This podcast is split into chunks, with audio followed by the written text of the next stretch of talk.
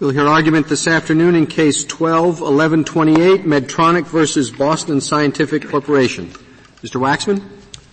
Thank you, Mr. Chief Justice, and may it please the Court. Patent law places the burden of proving infringement on the patentee. And until this case, it was settled that the burden does not shift if the issue arises in a declaratory action seeking a judgment of non-infringement the Federal Circuit imposed a different rule in suits brought under MedImmune, where the party seeking a declaration of non-infringement is a licensee. That was error. Allocation of the burden of proof inheres in the governing substantive law, while the Declaratory Judgment Act is procedural only and does not change substantive rights. The burden of proof in MedImmune actions like all other declaratory actions, remains where it would have rested in the equivalent coercive suit brought by that patentee. Now this concerns just the risk of non-persuasion. It doesn't concern the burden of production. That's that correct. Right? That's that's the issue in this case. Although, um, as we point out, the the word burden of proof. I think the word burden of proof used in the opinion below could be thought to be addressed to both points, but the parties agree that the relevant consideration here is the burden of proof and that trial judges do retain discretion to make rules about ordering, the ordering of proof in Well, if that's all that's involved, then the case doesn't seem to amount to quite as much as one might have thought otherwise. Does it? If, suppose the, the patentee has the burden of production, so they would have to explain why there was infringement, they would have to introduce proof of infringement, and the only difference is who wins when the, the, the, fact finder thinks that it's exactly in equipoise. Right. Well, that of course was not what happened and not what the respondent maintained should happen in this case, but taking your question as it is, this court has pointed out repeatedly that the burden of, where the burden of persuasion rests is very often outcome, outcome determinative. And that is certainly true in patent cases. What the jury is told about who has the burden of persuasion is surpassingly important in many cases, including many patent cases. And that's the issue in this case. I mean, the substantive, the, the, the reason why the Federal Circuit erred is clearly doctrinal, which is this court has said over and over again that burdens of proof, like standards of proof, are substantive. They inhere in the substantive right, and the court has also said repeatedly that the declaratory judgment action is procedural only and doesn't change substantive rights. But I think if you go to pol- to the policy question, uh, Justice Alito, reversing the burden in a declaratory action would impair the purpose and utility of the Declaratory Judgment Act, which was enacted to provide a mechanism for determining how the equivalent coercive action would be resolved without requi- without requiring the declaratory judgment plaintiff to subject itself to retrospective liability. And indeed, shifting the burden would threaten the issue preclusive effect of the declaratory judgment. Frustrating. It, it, seems to me we can, all that may be true, but we need to cut down to the basic issue, which is MedImmune changes all that. the idea is you're moving along with the license, everybody's happy, all of a sudden you jump into court, why shouldn't you have the burden as the party who seeks to disturb the status quo? Well, the, the reason, Mr. Chief Justice, is the reason that the burden of proof is substantive and a declaratory judgment action under the Act is not, is aimed not to change any substantive rights, and that's why all of the decided cases in this area, except for the one below, left the burden exactly where substantive patent law left it. Does it now, help your answer, or, or does it limit the theory of your case too much to say that in this case there is a controversy satisfying uh, declaratory judgment rules because the patent holder gave notice of potential or of, of infringement. Am I right about that? You're right about that, and that would be true, Justice Kennedy, now, in all medical we make cases. The, or should we make the case turn on that? Or can we say, with declaratory judgment, there has to be a dispute. We, we know that a dispute is likely, uh, a controversy, so the formality of a notice is not important.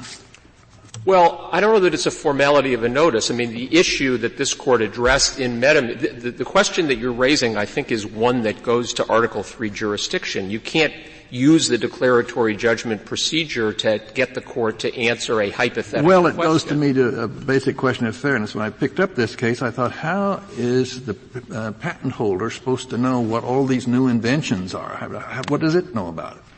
Then I answered my own question by saying, well, it gave notice of infringement. So, but that's why I've asked if, if the notice is essential to your position. I think the notice is the, well, it's essential to the Article 3 MedImmune question whether or not there actually is a case or controversy. So in this case, it's perfectly obvious because the contra- the license requires Medtronic to affirmatively go to Mirowski within 30 days of introducing any product and not only tell, providing notice of the product, but providing the manual, the diagrams and the manuals that are given to physicians so that Mirowski can determine within 60 days whether or not to assert infringement.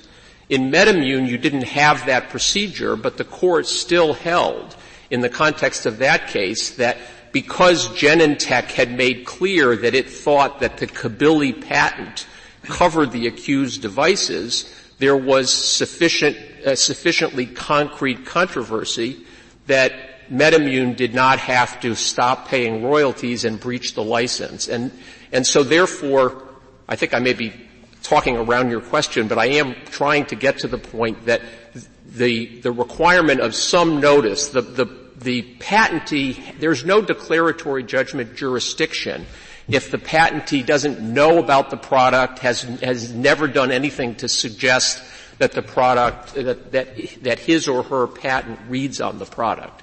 But that is an Article 3 question that would be, you wouldn't get to the burden of proof if you couldn't satisfy MedImmune.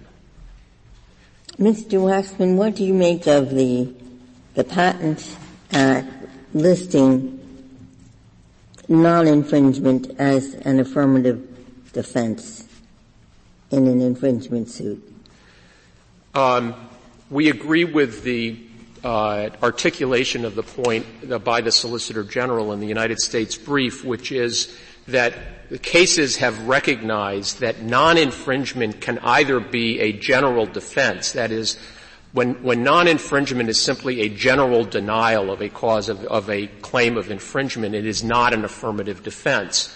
But there are particular types of non-infringement claims, and the ones that I'm familiar with are prosecution history estoppel and the experimental use exception that are affirmative defenses. In other words, those are situations in which the alleged infringer says, hey, I'm not saying that your patent doesn't read, all the claims of your patent don't read on my invention. I'm claiming non-infringement because I was making experimental use and that is affirmatively been determined by Congress not to infringe. Or, yes, your, the, the elements of your claim read upon my invention, but during the prosecution of the patent in the patent office, you disclaimed some claim scope and under prosecution history estoppel, this court elucidated in Festo, there is no infringement. This is a case involving a general denial of infringement, and therefore it is not an affirmative defense. What you, what you just uh, responded, that would go as well for um, an alleged infringer who is not a licensee, right? Yes, I mean, a- absolutely. I mean, the point this, here. This case is about the difference between the licensee and the non-licensee. Right. So a defense of non-infringement, a general defense of non-infringement is not an affirmative defense. And in the, uh, the potential or correlative uh, coercive action, which would have been a suit for patent infringement by Mirowski had we ceased making the royalty payments, they would have borne the burden of proving infringement unless we raised an affirmative defense like prosecution history estoppel or experimental use, in which case we would have the burden. The point of the Declaratory Judgment Act is that the burden is left exactly where it would have been had there been no, had this identical issue arisen in the absence of the declaratory judgment procedure. And in this respect, it is identical to the jury trial right, which this court held in Beacon Theatres versus Westover is also an element of the substantive claim and also cannot be deprived by the peculiarity of a declaratory judgment being a claim for an equitable remedy. Mr. Waxman, as I understand it, the agreement in this case identified certain patents and contemplated that there would be disputes about whether particular products of Medtronic violated or infringed or practiced whatever those patents. Um, but there might be some other kinds of agreements which instead identify certain products mm-hmm. and essentially treat those as infringing products in the absence of a license. In that sort of agreement, would you make the same kind of claim that uh, if Medtronic had that agreement, it identified certain products, but Medtronic woke up one day and said, you know what, we don't think that those products infringe. We essentially want to relitigate our agreement. Can Medtronic come to court and do that via a declaratory judgment action? And if so, who would bear the burden of proof? So, if I understand your question, first to, to, to, go to the license in this case, this case not only involves products that didn't, that aren't specifically articulated in the license agreement, neither the patents nor the products at issue in this case had even been conceived, much less in existence at the time the license agreement was in effect. But in, if I understand your question, in a situation in which I make a widget A, and you claim that you have the patent that reads on that widget, and, we, and I, you agree to license me to do it, if the lic- if payment of the license depends upon a determination that it otherwise would be infringing, I can file a declaratory judgment action and seek a declaration that it's not infringing. That is, if the cover, if the license covers only products that otherwise would infringe, I can bring a DEC action claiming non-infringement and you would bear the burden, assuming that you had threatened in some way to enforce your patent against me. In, in the, the situation that uh, the sort of boogeyman situation that Mirowski and the intellectual property owners brief articulate, which is, imagine, which is you license, I have a pat, I have a product, you have a patent, you license it to me, and I turn around the next day and sue for non, a declaration of non-infringement. There are any number of ways that you, as the patentee, could protect yourself from that extraordinary eventuality. You could provide, for example, that um, you, I, you would require me to, to issue a, you know, to pay, to uh, to pay a paid up royalty for all use, or you could simply say, we don't care whether the patent infringes or not. You agree to pay me three dollars per unit sold, or you could put a provision in that would say, if you sue for patent infringement, the royalty rate goes to 3x. Or, for that matter, if you sue, that will, that, that can, I can deem that a breach of the license agreement and, and, um, recover pat, what the, the remedies that patent law allows, an injunction and treble damages and attorney's fees in the context of a, a willful action. I want to underscore, although the Federal Circuit made a broad rule, exactly what we have here. In this case, Mirowski, this license is from 1991. Mirowski, it's, it's not in the record, but I, there's no dispute that Mirowski has received hundreds of millions of dollars of royalties from Medtronic for its patents. It gets, as a benefit of this license, notice, as I said, within 30 days of every new product and the manual, and it can require Medtronic to start accruing royalties and an interest rate of two, of two points over prime as soon as it sends us a notice. And moreover, in the, in the litigation tolling agreement, we agreed that even though we are not a party in the reference St. Jude action, we would be bound by any determination in that adjudication, whereas otherwise we wouldn't. So this license agreement was enormously beneficial and couldn't be farther from the scenario of I have a widget, I agree to license it, and the next day I turn around and sue you. But in that event, there would be lots and lots of remedies. I do want to underscore one other thing. The, the Federal Circuit said that it was applying this special rule only in MedImmune type cases. But the rationale of the court is that what causes the burden to shift is the absence of a counterclaim for infringement. That would have, for example, caused the burden to shift in the Myriad case that this court decided last term, where there was one researcher at NYU who had standing to bring a declaratory judgment action. There was no basis for Myriad to claim infringement because he had made clear that he wouldn't he wouldn't engage in the research and clinical work that he was going to so long as he was in risk of patent infringement remedies. And that, the source of the rule, the source of the law where the burden of proof lies is in substantive patent law, and this court has said for 125 years that it rests with the infringer. What neither the Federal Circuit nor my friend on the other side of this case has ever identified is what is the source of the rule that shifts the burden in a declaratory judgment action. It can't be the Declaratory Judgment Act because that act is procedural only. If I can reserve the balance of my time. Thank you, counsel.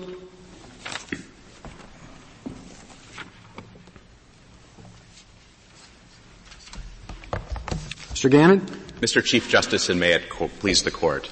The government agrees that using the same burden of proof that would apply in the hypothetical coercive action that underlies the Declaratory Judgment Act is the best thing to do in this mirror image declaratory judgment action that best serves the purposes of the Declaratory Judgment Act and allows for final resolution of the types of controversies that this court contemplated in MedImmune.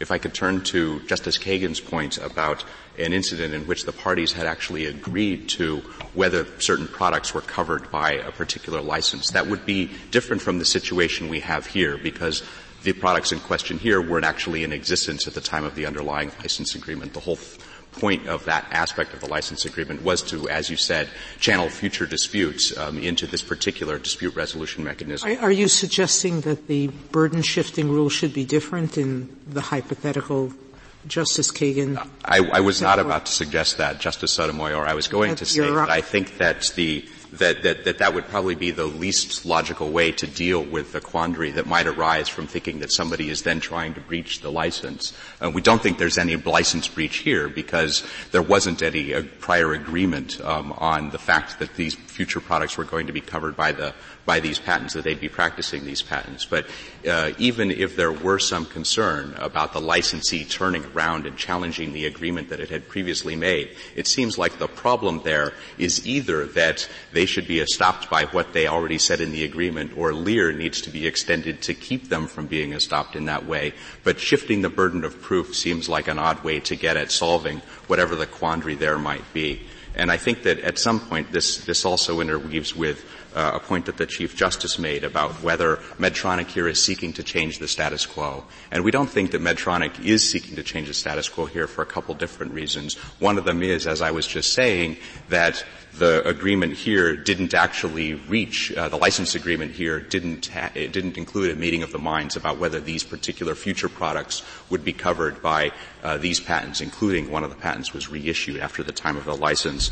Um, and also, this license agreement expressly preserved the parties' ability, including Medtronic's ability, to challenge both the validity and the enforceability of the patents. That's at page 13 of the joint appendix. And so there's no way in which I think it can be legitimately said that Medtronic is trying to either get out of its contractual obligations or to change the status quo. The status quo right now is that the royalties are collecting in a certified account. Um, and so in a sense, both parties are trying to change the status quo and trying to get the stream of royalties that either is applicable to these products or isn't on the basis of the resolution of a question that the parties had not decided but said would be decided in a declaratory judgment action like this. And we think that the best way to think of a declaratory judgment action like this is that it is the mirror image of the underlying coercive hypothetical action that could have been brought well, against Medtronic. Well, but I guess the argument is that it's a, the mirror image of an action that could not have been brought because uh, Medtronic is paying royalties. Well, the same thing is true in MedImmune, and I think that the, the court noted that the, in MedImmune, that the Declaratory Judgment Act was intended to help get the party out of the dilemma it would be in, in deciding whether it should continue to be effectively coerced into paying royalties that it thinks it doesn't need to pay, or exposing itself to the risks associated with uh, with breaching the license and, and being subject to treble damages, attorney's fees, and the other remedies that would be available under the Patent Act. And yet, even though there had been no infringement in that case and no breach of the contract in that case, which is also true here because so far everybody has been behaving the way the license expected them to behave, the court recognized the, car- the parties had a concrete dispute about the applicability of the patents to those particular products that the scope of the contract was not going to require payment of royalties where the patent did not apply, and said that the, that the issues that were going to be resolved in the declaratory judgment action there were going to involve questions of patent validity, patent enforceability, and scope of coverage, patent infringement, which is exactly what we have here. Medtronic has raised in their complaints, the well-pleaded complaint that you would look to um, here is one that arises under the Patent Act and includes claims involving all three of those issues, just as was the case in MedImmune. I take it you disagree with the, uh, we have one uh, friend of the court brief that says this is not a case arising under the patent law, arises under contract law, it's a contract case with a patent issue. Uh, yes, Justice Ginsburg, we do disagree with that. We think that this case um, involves a claim that arises under the patent laws for the reasons that I was just saying. I think that the way to um, the way to conceptualize this is to look to what the well-pleaded mm-hmm. complaint would be in the hypothetical coercive action that would be being brought against Medtronic um, if we didn't have the problem uh, presented by the fact that they haven't actually breached the contract or infringed at this point. Um, and we have every reason to think that that hypothetical coercive action is one that arises under the patent laws because it's one involving infringement. That's the dispute that the parties acknowledge that they have um, in the litigation tolling agreement at page 20 of the joint appendix. It talks about the fact that the parties have a dispute under section 271 of the Patent Act. In the red brief here, Mirowski has, has told us on page 48 that if Medtronic were to cease paying royalties, that the, the recourse would be that they would bring an infringement suit. Um, and the complaint here in paragraph five alleges that the claim here arises under the Patent Act, and because it does arise under the Patent Act, and because it's clear here that all of the defensive issues would also be federal, as I mentioned before, I think there's no dispute here that uh, this this would arise under the patent laws, which would provide for uh, district court jurisdiction under Section 1338 and exclusive appellate jurisdiction in the Federal Circuit under Section 1295A, um, even before the amendments in the America Invents Act in 2011. I think that there's one other point that um, would be worth making in response to some of the amicus briefs about the uh, the potential um, problems here associated with whether the parties have an incentive to enter into these type of licensing arrangements. As uh, Mr. Waxman um, already explained, um, the patent holder here got lots of benefits out of out of entering into an agreement like this, notwithstanding the fact that they would leave themselves open to precisely the suits that the agreement contemplated, which was a suit involving both infringement and validity questions, um, and that under the circumstances um, there's the, the, they had plenty of incentive to enter into a license agreement, notwithstanding the fact that they would continue to bear the same burden of proof that they would bear in every other procedural context in which patent infringement claims have arisen up until now. And so I think that in that sense, that's that's not a sea change um, from their perspective. And, and, and, yet, even if they were to think it so, as Mr. Waxman explained, a licensor in that context would have several mechanisms that they could use in order to rejigger the balance between the parties if they wanted to. And, and I think that we agree with with everything on the list that Mr. Waxman uh, mentioned, including having fully paid up licenses or allowing a suit for infringement or invalidity to constitute a termination of the license that would allow the patent holder to bring an infringement action. If there are no further questions, we'd urge the court to reverse. Thank you, counsel. Mr. Neustadt? Thank you, Your Honor. Mr. Chief Justice, and may it please the Court. The Federal Circuit got it right in this case. The Federal Circuit took the well-settled law on burden of proof and it applied it to two stipulated facts and reached a conclusion that it had to reach. It was controlled by it. The two stipulated facts were, number one, when um, uh, counsel, me, wrote letters to Medtronic, that was not a notice of infringement. There could be no infringement in this case. Infringement is defined as using the patented invention without authority. Medtronic had authority. It was licensed. The second stipulated fact, and this is at page 51 of the joint appendix, is that Medtronic is a licensee. It cannot be an infringer. So everything that you say about infringement involves a completely different situation. There was no shifting of the burden of proof. The well-settled law that I referred to is the normal default rule. The normal default rule is perhaps one of the most fundamental tenets of our jurisprudence. It says that if a party files a complaint and seeks relief, it has a responsibility to prove that it is entitled to that relief. And the normal default rule has the word default in there because it refers to the fact that the statute doesn't decide the burden of proof. And there's no dispute in this case that the statute does not decide the burden of proof. So. But you could say that about any de- declaratory judgment action. You can say the person bringing the declaratory judgment action is seeking the relief. That's and if, right. if, if, we follow what you said, that uh, then the burden shifts in every declaratory judgment action, and it clearly doesn't. I mean, we've we've said time and again that uh, the burden of, of, proof normally does not shift. What, what's different here? I'll tell you what's different here. The difference is that there is no infringement. Medtronic is a licensee. As a result, there can be no coercive counterclaim, as the Chief Justice noted they're paying royalties. There is no infringement. How about a permissive counterclaim? Pardon me?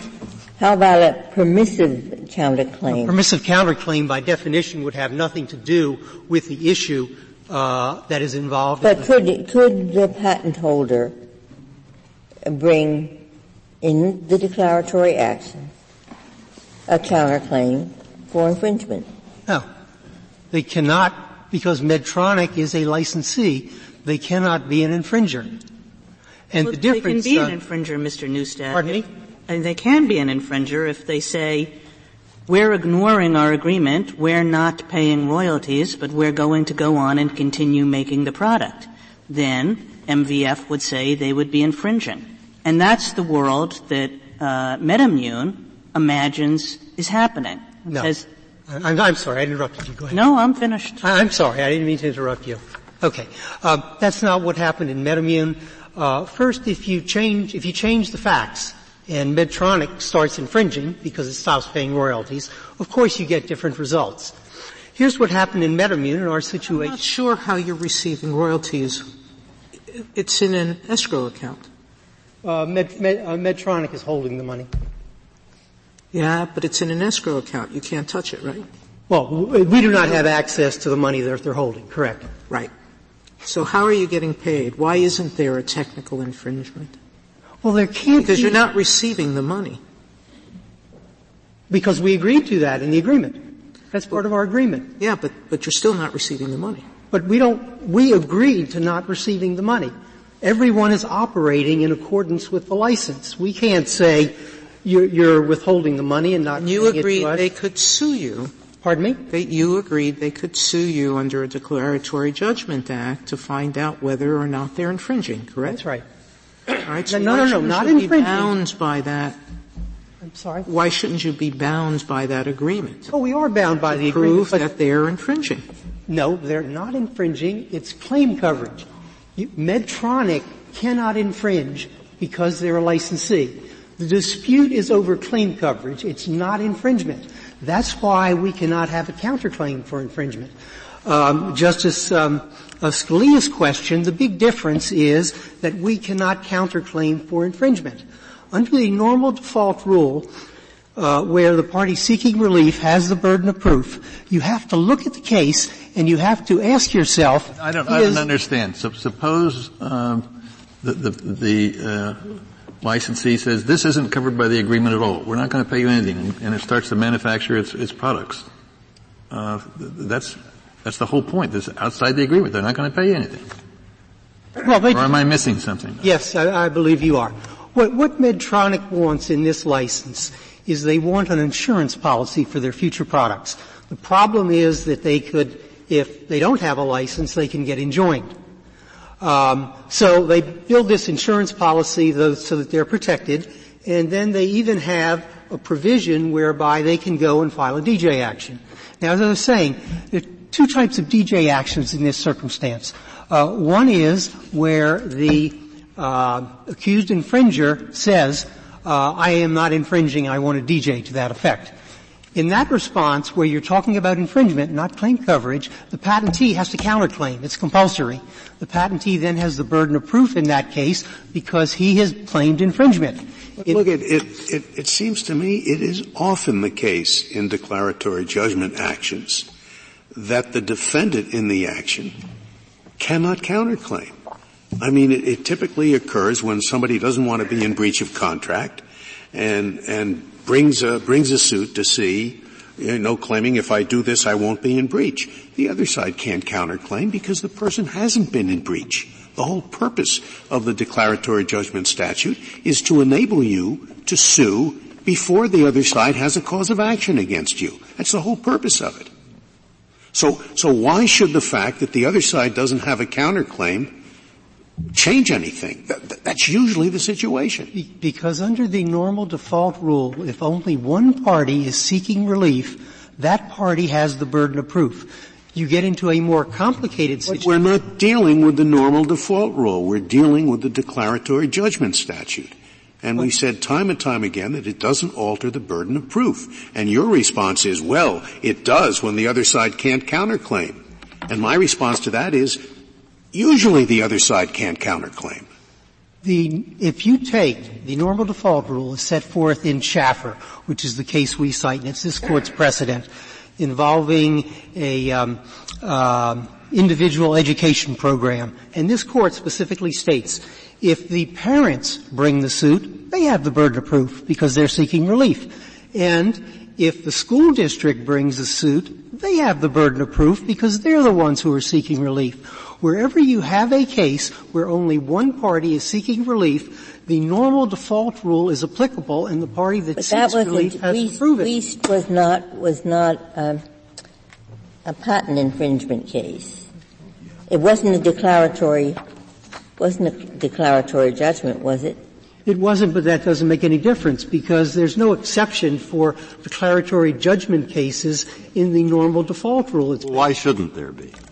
I'm sorry. I mean, why shouldn't there be? I take what you're saying is that their claim is, uh, look, you called it claim scope or something. What did you call it? You called claim it coverage. Claim coverage. They say uh, we have a product, and it doesn't violate the stat the patent for the reason that the claims in the patent don't cover it. Correct. Now you want to call that a claim coverage. I would call it no infringement. Call it what you wish. But, but the fact is there are, and, and moreover, you couldn't bring a counterclaim because he's already agreed that if he loses his suit, he'll pay you the money. So there's nothing to claim for. That's correct. Yes, but, I know. But now, in, all that's true. Yes. But nonetheless, the fact is, in many claim, in many instances, though perhaps not yours, this kind of claim, i.e., that person's patent does not cover my product yes. is actually a way of saying whether your product infringes the patent. One way of saying that. So their point is call it what you wish. But where you have a claim which amounts to a claim that my product does not infringe his patent, the rule that should apply is the person who owns the patent should have to prove that the claims do cover the product. Well, and there are a lot of good reasons, etc., that they put in their brief why that should be so. It's easiest for the patentee to know in what respect it violates the claim. Normally a patent being a monopoly should not have uh, too many advantages beyond the scope of the monopoly, and we don't like false patents because that you'd have different results in the same kind of patent with different people depending upon whether in some other instance your client brought a suit or whether this was. I mean, you read the arguments. So looking at those functional arguments, is there any answer that you have to their point other than cases in different subject matters where burdens of proof did shift? Well, the answer to your question is that the normal default rule is a fundamental tenet, that you can't go into court and say it's the responsibility of the defendant to disprove the allegations of my complaint. In cases where you have a counterclaim, of course, the patentee is going to have the burden of proof. In cases where there can be no counterclaim, you have only one party seeking relief, and that party has the burden of proof. And it follows from the normal default rule, which is the rule of the court, uh, r- rule of this court. It's the established rule of the land. It's a fundamental tenet that a party cannot come into court. And the Declaratory Judgment Act doesn't change it. That's, that's your position. What, what do you do about the res judicata problem? Oh, let, let, let's assume that, that we put the burden of proof where you want it, okay? So this declaratory judgment action is defeated. All right? Nonetheless, they say, still and all, we're going to go ahead and not pay any royalties. And then you bring, you bring an infringement action, right? Right. Is, is the prior decision res judicata, or, or are you going to have to relitigate the whole thing, but this time with the burden of proof on you? Yeah, you're not going to have to relitigate the whole thing. Why not? You, you, you never litig, you, you never established that you're entitled to any, any infringement damages. I agree. But you're not going to have to relitigate the whole thing. This issue is going to be decided on preponderance of the evidence. Um, and uh, we don't have the burden, they have the burden on that. Once that's decided. No, no, you, you you would normally have the burden as, as the person claiming infringement. Oh, of course. Of course. Of course. Right? So you'll have to relitigate the well, whole thing. Because you, you never established that there was infringement. In the declaratory judgment action, all you've established is that they didn't prove non-infringement. You know, that's all true, and I'm not arguing with it. So, but we, we have to relitigate the whole thing. No. First What's all, the alternative? Okay, I'll, I'll give you two answers. The first answer is you're never going to get this situation because the last thing in the world Medtronic wants to do is give up its license. So it's not going to it's not going to stop paying royalties. Same thing it's in my hypothetical. Okay, okay, now now to follow your hypo, to, to follow to follow your hypothetical, um, the court who uh, say tries the issue with respect to whether or not there's claim coverage and let's say um, uh, we prevail on that. Um, when there's a subsequent infringement action, you're correct. We cannot say that they're stopped by res judicata or issue preclusion. But we can say, Your Honor, you've seen this entire case. Now, uh, where it was preponderance of the evidence before, it's now preponderance of the evidence on the other side it may be the difference between 49.9 and 50.5. And we're going to bring a motion for summary judgment and you'll So your answer is, Justice Scalia, you're right, but it doesn't matter very much. That's your answer, right? And I've got, and I've got one further answer to that, okay. and that is there is no exception to, extra, to 100% lack of finality with respect to the normal default rule.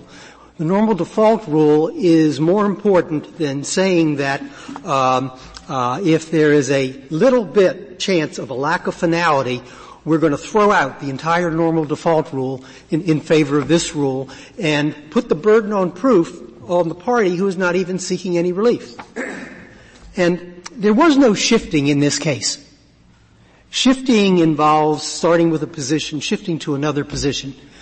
As soon as they file the suit, and they're the only party seeking relief, they would have the burden of proof. Now, if they are infringing, we can counterclaim. Then we're going to have the burden of proof because that's an issue where you have two parties seeking relief, and that's a little more complicated. Why, why isn't that true here? Because uh, you are seeking um, release of the escrowed funds. We're not seeking it in the suit. The, the, way the agreement was between the parties was if Medtronic disagrees with our assessment, uh, then they can go ahead uh, and file a DJ action, and if they can prevail in that DJ action, they won't have to pay. We seek nothing in the suit. We have no counterclaim. We're asking for nothing. Uh, as to Justice Kennedy's question before, as notice of infringement. There was no notice of infringement. What we told them was there was claim coverage. And there's a big difference between claim coverage and infringement. If we tell them that we're asserting infringement, we're going to have the burden of proof. We can't assert infringement because they're the licensee. Well, there would have been infringement if you had refused to pay the royalty. If they and and and and if, uh, if, if they had refused to, to, pay the royalty and you were covered, then then there would have been infringement. But then you're changing all the facts around. That's not that's not what we're dealing with in this case. All right, I understand. And in MedImmune, well, Mr. Neustadt, I, I think I just disagree with that. You keep on saying it's a question of claim coverage. But the question of claim coverage, all that is, is part of an infringement analysis.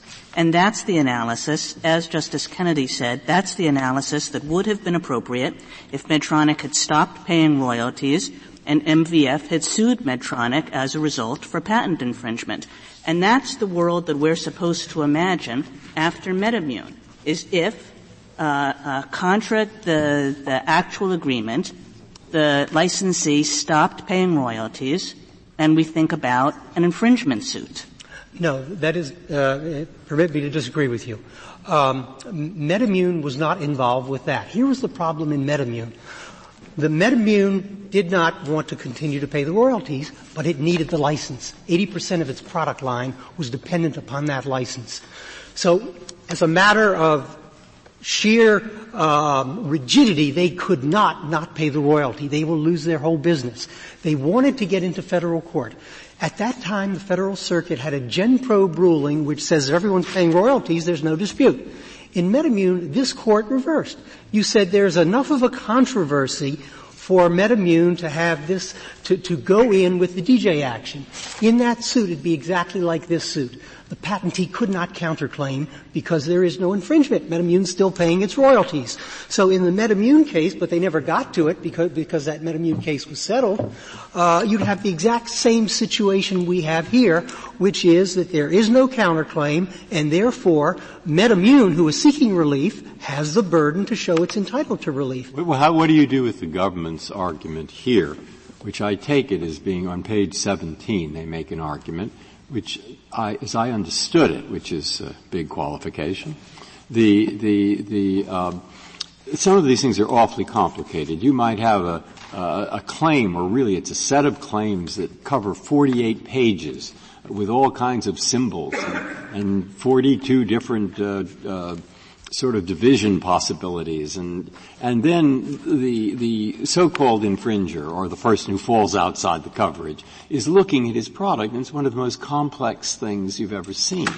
And he has to think to himself well how how am I supposed how does the claim cover this and, and it's, there are many, many, many possibilities. I take it that's what they mean when they say it makes sense to put the burden of demonstrating how the claim limitations map onto the accused product.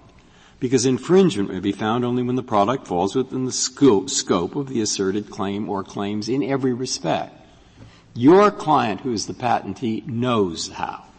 Otherwise, he wouldn't be bringing this infringement suit or the inside the coverage suit. Or responding to someone who says it's outside the coverage.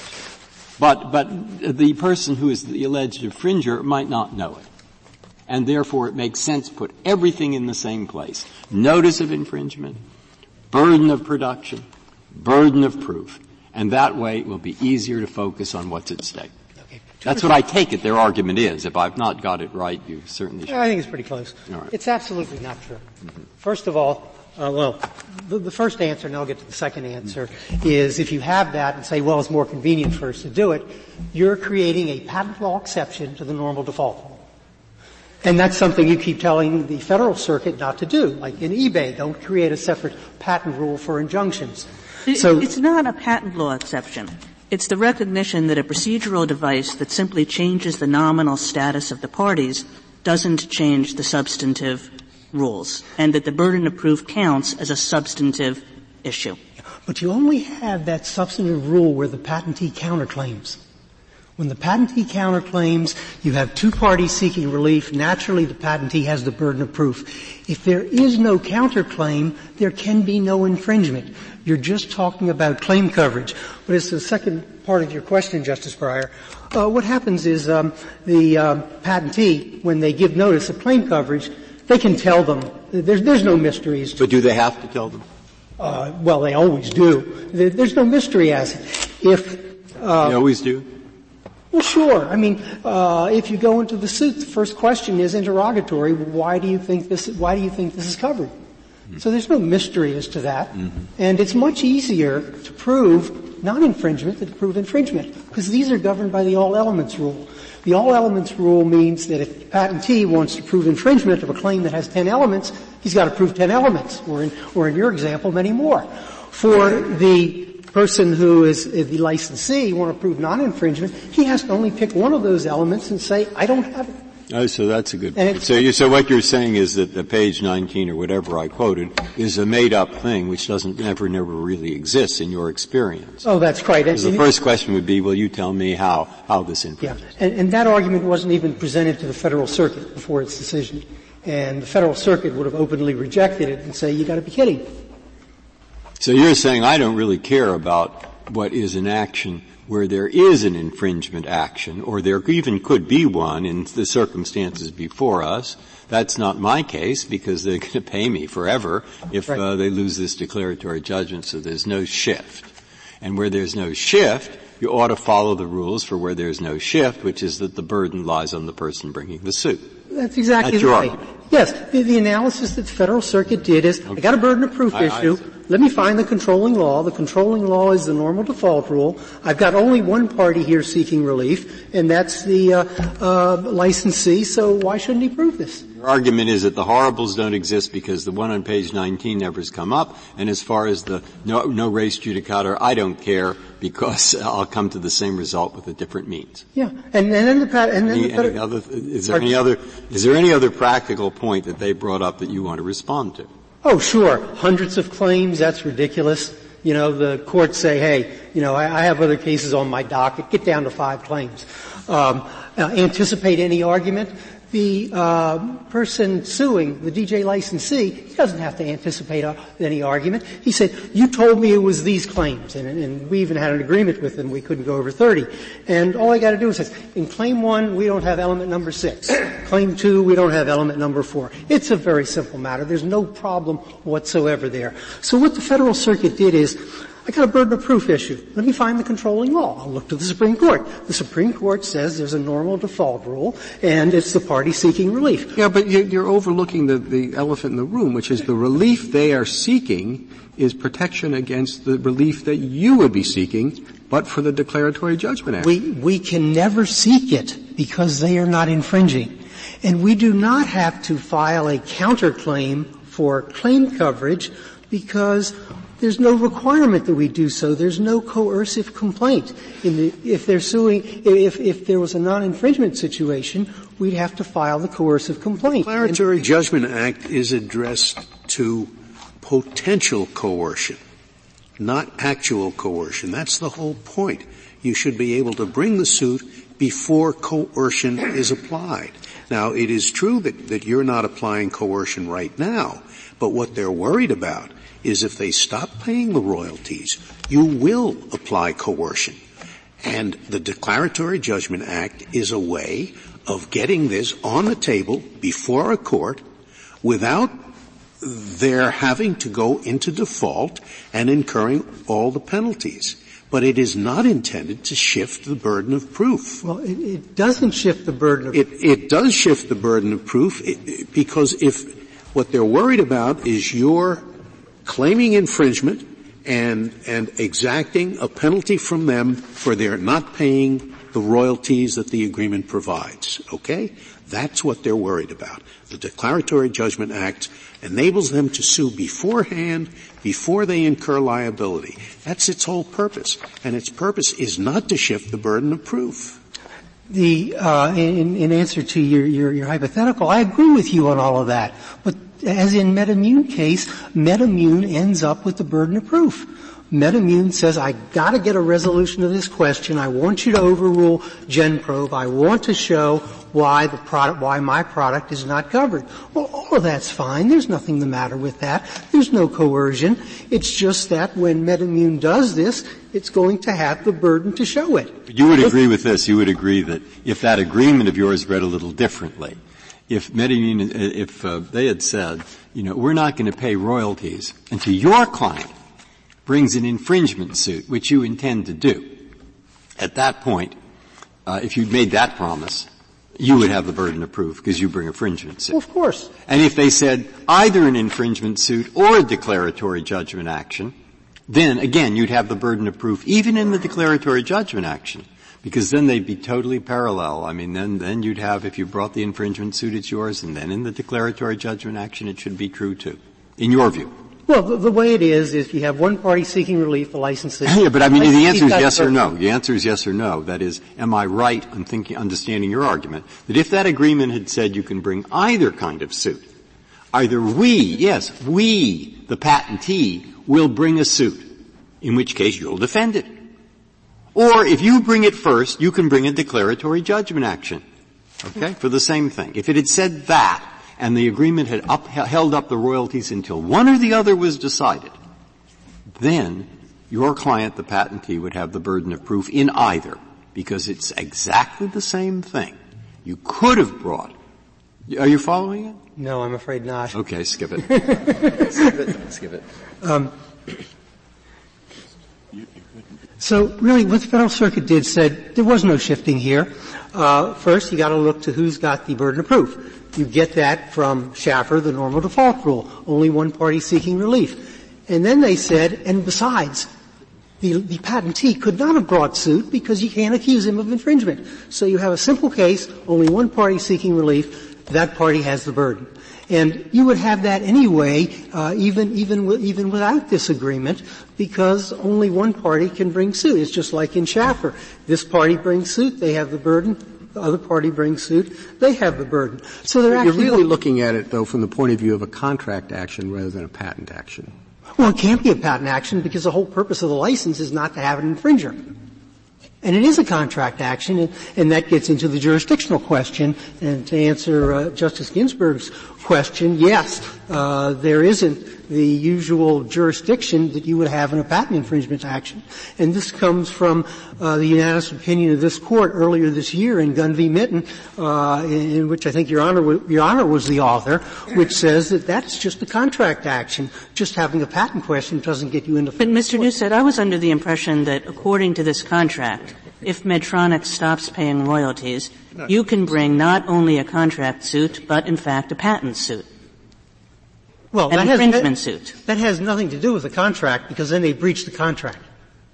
But you can bring an infringement suit according to the very agreement that you signed. It's not in accordance with the agreement. We can't bring an infringement suit. They're not infringing. They are infringing if they break the contract and they stop paying royalties. Oh, sure. But, and then you can bring an infringement suit. Well, of course, but that's not the situation we face here. That, that that's always been true.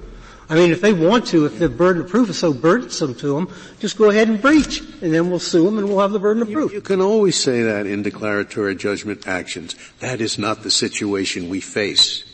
It, the Declaratory Judgment Act posits a hypothetical situation. It always does.